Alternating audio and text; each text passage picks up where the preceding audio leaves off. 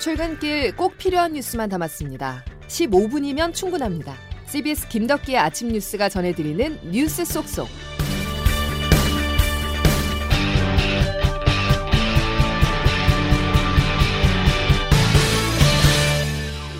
여러분 안녕하십니까? 7월 28일 김덕기 아침 뉴스입니다. 물가를 잡기 위해서 미국이 두 달 연속 초강수를 뒀습니다. 기존 금리를 0.75%포인트 인상했는데요. 미국과 한국의 기준금리가 역전돼 국내 경제에도 영향이 불가피합니다. 오늘 김덕기 아침 뉴스에서는 먼저 미국이 또다시 자이언트 스텝을 단행한 배경과 기로에 선 한국은행에 대해 알아보겠습니다. 미 워싱턴 연결되어 있습니다. 권민철 특파원. 네, 워싱턴입니다. 예. 이번 달에도 미 연준은 세 단계를 한 번에 올리는 극약 처방을 택했군요. 네, 그렇습니다. 아, 예상대로 연준이 자이언트 스텝을 밟았습니다. 6주 만에 다시 기준금리를 0.75% 올린 겁니다. 올해 들어 네 번째 연속적인 금리 인상입니다. 2015년부터 4년간 올렸던 금리를 불과 7개월 만에 뚝딱 올린 겁니다. 이제 미국 금리는 2.25에서 2.5% 사이가 됐습니다. 연준은 이른바 자이언트 스텝을 밟은 이유에 대해서 이렇게 설명했습니다. 실업률이 낮고 노동시장도 건강하다. 그러나 인플레이션은 여전히 높다는 겁니다. 연준은 앞으로 추가적으로 비정상적인 금리 인상이 있을 수 있다는 이런 기존 입장을 오늘 또 고수했습니다. 예. 일단 금리 인상에도 불구하고 그 효과가 잘 나타나지 않은 만큼 추가 긴축이 있을 거라고도 했습니다. 예. 그러나 뉴욕 증시는 오늘 아주 가파른 상승세를 보였습니다. 나스닥은 4%, S&P 500도 3% 가까이 급등했습니다. 이유는 어, 제롬 파월 연준 의장의 바로 이 발언 때문입니다. 들어보시죠. 우리는 데이터를 보고 결정할 겁니다. 어느 시점에서는 금리 인상 속도를 늦추는 것이 적절할 수도 있습니다. 그 시점이 언제일지에 대해선 결정된 바 없습니다. 네, 바로 이 발언을 연준이 앞으로 금리 인상 고비를 늦출 거라 어, 시장에서 이렇게 해석한 겁니다. 어, 또 다른 문제는 과도한 금리 인상이 경기 침체를 낳는 거 아니냐 하는 부분이었는데 이에 대해서 미 연준 의장의 언급이 나왔었죠. 네, 파월 의장은 이번에도 경기 침체 가능성에는 선을 그었습니다. 예. 경제가 현재 침체 국면에 있다고 생각하지는 않는다. 이게 이제 파월 의장의 말이었는데요. 어, 그러나 이런 연준의 선긋기와는 다른 여론이 현재 시장에 확산 중입니다. IMF 국제통화기금은 미국이 경기 침체를 피하기 쉽지 않을 것이라는 관측을 어제 내놨습니다. 예.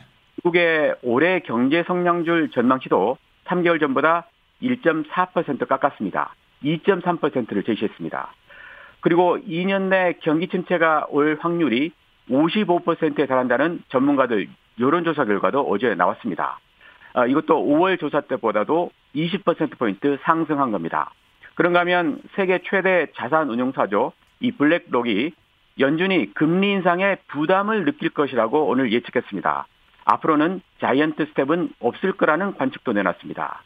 앞서 들으신 파월 의장의 발언, 그러니까 금리 인상 속도 조절을 언급한 발언도 지금은 아니더라도 앞으로 경기 침체가 올 수 있음을 염두에 둔 것 아니냐 이런 해석도 나옵니다. 연준의 다음 공개시장위원회 회의 결과는 오는 9월 21일에 나옵니다. 예, 여기까지 워싱턴에서 전해드렸습니다. 예.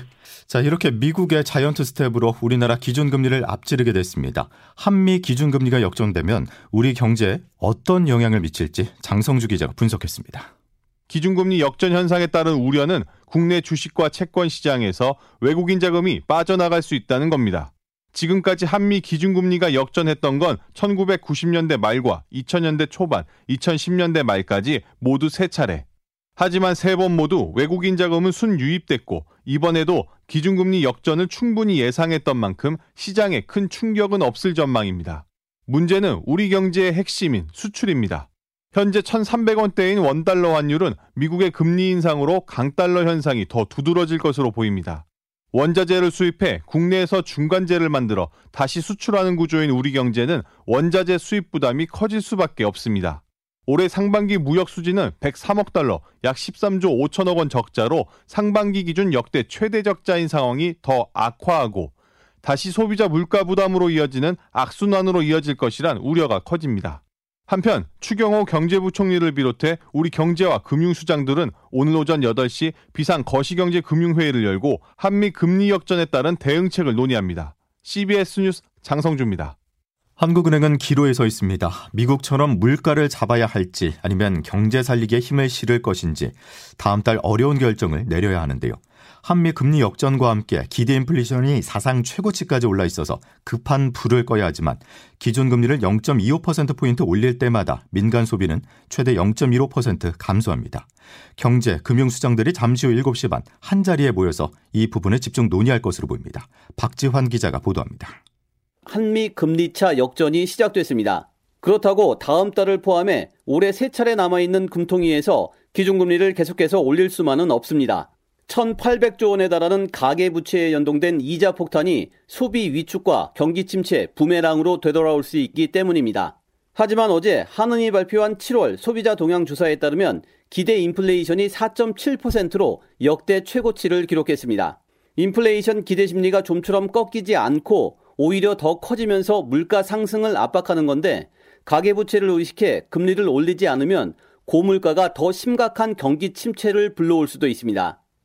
이를 의식한 듯 이창용 한은 총재는 지난 금통위 직후 물가 잡기에 방점을 찍기도 했습니다. 기대 인플레이션이 4%를 넘는 이 상황은 경기와 관련 없이 물가부터 먼저 잡아야 되기 때문에 고물가의 고착화와 한미 금리 역전을 막기 위해 기준금리를 큰 폭으로 올릴지 아니면 이자 폭탄과 소비 위축으로 촉발되는 경기 침체를 우려해 속도 조절에 나설지 한은의 고민이 갈수록 깊어지고 있습니다. CBS 뉴스 박지원입니다. 재계를 중심으로 경제 위기 극복을 위해서 경제인 사면 필요성이 제기되는 상황에서 한덕수 국무총리가 이재용 삼성전자 부회장을 비롯한 경제인 특별 사면을 윤석열 대통령에게 건의하겠다고 밝혔습니다. 세계는 반도체 전쟁 중에 있습니다. 총사령관의 한 명인 이재용 부회장에 대한 사면 필요하다고 생각합니다. 뿐만 아니라 신동빈 회장 등 경제인의 사면도 적극 검토돼야 한다고 보는데 대통령께 건의하실 생각 없으십니까? 네, 건의하겠습니다. 정치권에서는 국무총리가 공개석상에서 특별 사면 건의를 공식화한 만큼 윤석열 대통령 취임 후 첫 특별 사면인 8.15 광복절 특사에서 주요 기업인 사면이 현실화할 것으로 보고 있습니다. 민간 소비에 큰 영향을 미치는 코로나19 재유행 상황도 살펴보겠습니다. 방역 당국이 자율 방역을 중심으로 한 대책을 어제 발표했습니다. 규제나 의무가 아닌 국민 스스로 실천하는 생활 속 방역 수칙 준수를 통해서 일상 방역의 생활화를 정착하고자 한 재택근무 활성화나 유증상자 휴가처럼 일상 방역 생활화를 호소했는데요. 그러면서 규제형 거리두기는 배제한다는 점을 분명히 했습니다. 자율 방역, 일상 방역에서는 의료 대응 체계가 기민해야 하는데 현실은 어떤지 양승진 기자가 취재했습니다. 정부가 자율적인 생활 방역을 강조하면서 내놓은 추가 대책은 대부분 권고 사항들이어서 재유행 억제 효과에 한계가 있어 보입니다. 일상 방역은 감염 차단보다는 위중증 환자 치료와 사망률 최소화에 집중하는 만큼 견고한 의료 대응 체계가 필수적입니다.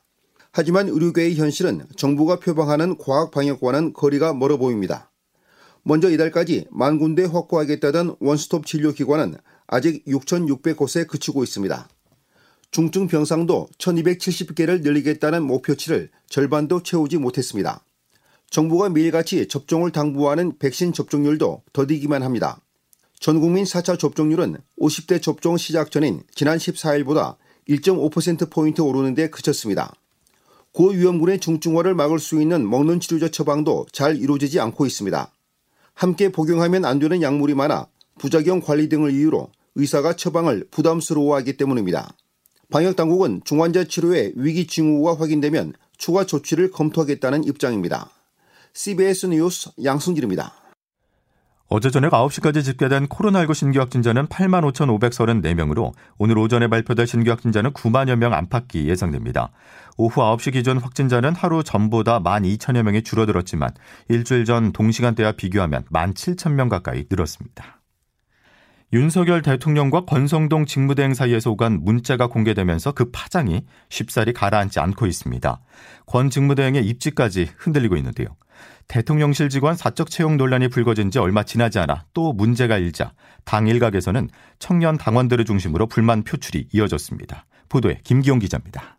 사적인 문자 내용이 저희 부주의로 인해서 국민 여러분들께 심려를 끼쳐드린 점에 대해서 송구하게 생각합니다. 권성동 직무대행이 또다시 고개를 숙였습니다. 지난 4월 원내대표 취임 후 세 번째 사과입니다. 권 대행은 그제 윤석열 대통령과 나눈 문자가 유출돼 이준석 대표에 대한 토사 구팽 논란을 재점화했습니다. 문자 유출에 이 대표 역시 오해의 소지 없이 명확하게 이해했다며 부정적인 입장을 밝혔고 당원 게시판에서도 2030 당원들을 중심으로 성토가 이어지고 있습니다. 권대행은 취임 직후 박병석 당시 국회의장의 검수완박 중재안에 합의했다가 번복해 당 내외 논란을 빚었습니다. 권대행은 또 지난주에는 대통령실 구급 행정요원 사적 채용 논란을 해명하는 과정에서 구급 공무원을 비하하는 발언을 했다가 유감을 표하기도 했습니다. 일단 당 지도부는 문자 노출을 해프닝으로 치부하며 진화에 나섰지만 권대행의 리더십 손상이 곧바로 회복될지는 불투명해 보입니다. CBS 뉴스 김기웅입니다. 이른바 사적 채용 논란에 휩싸였던 대통령실 구급 행정요원이 사직했습니다. 우 씨의 부친은 강릉의 한 기업 대표이면서 국민의힘 권성동 원내대표 지역구인 강릉시 선거관리위원인 사실이 알려져 이해 충돌 논란에 샀습니다. 전국을 뒤흔든 경찰국 사태가 일단 진정 국면에 접어들었습니다. 강하게 반발하던 경찰관들이 이번 주말 전체 회의를 취소하면서 한 발 물러섰는데요. 그렇다고 갈등의 불씨가 다 사라진 건 아닙니다. 이상민 장관이 주장한 경찰대학교 개혁이 또 다른 논란을 낳고 있습니다. 박정환 기자의 보도입니다. 경찰국을 둘러싼 경찰 내부 반발은 14만 전체 경찰 회의가 취소되는 등 다소 소강되는 국면입니다. 한때 극한에 치달았던 경란 사태를 되짚어보면 경찰 지휘부의 리더십 문제도 있었지만 정부 여당에서 쿠데타, 국기문란 등의 강경 발언을 쏟아내면서 사태를 키웠다는 분석이 제기됩니다.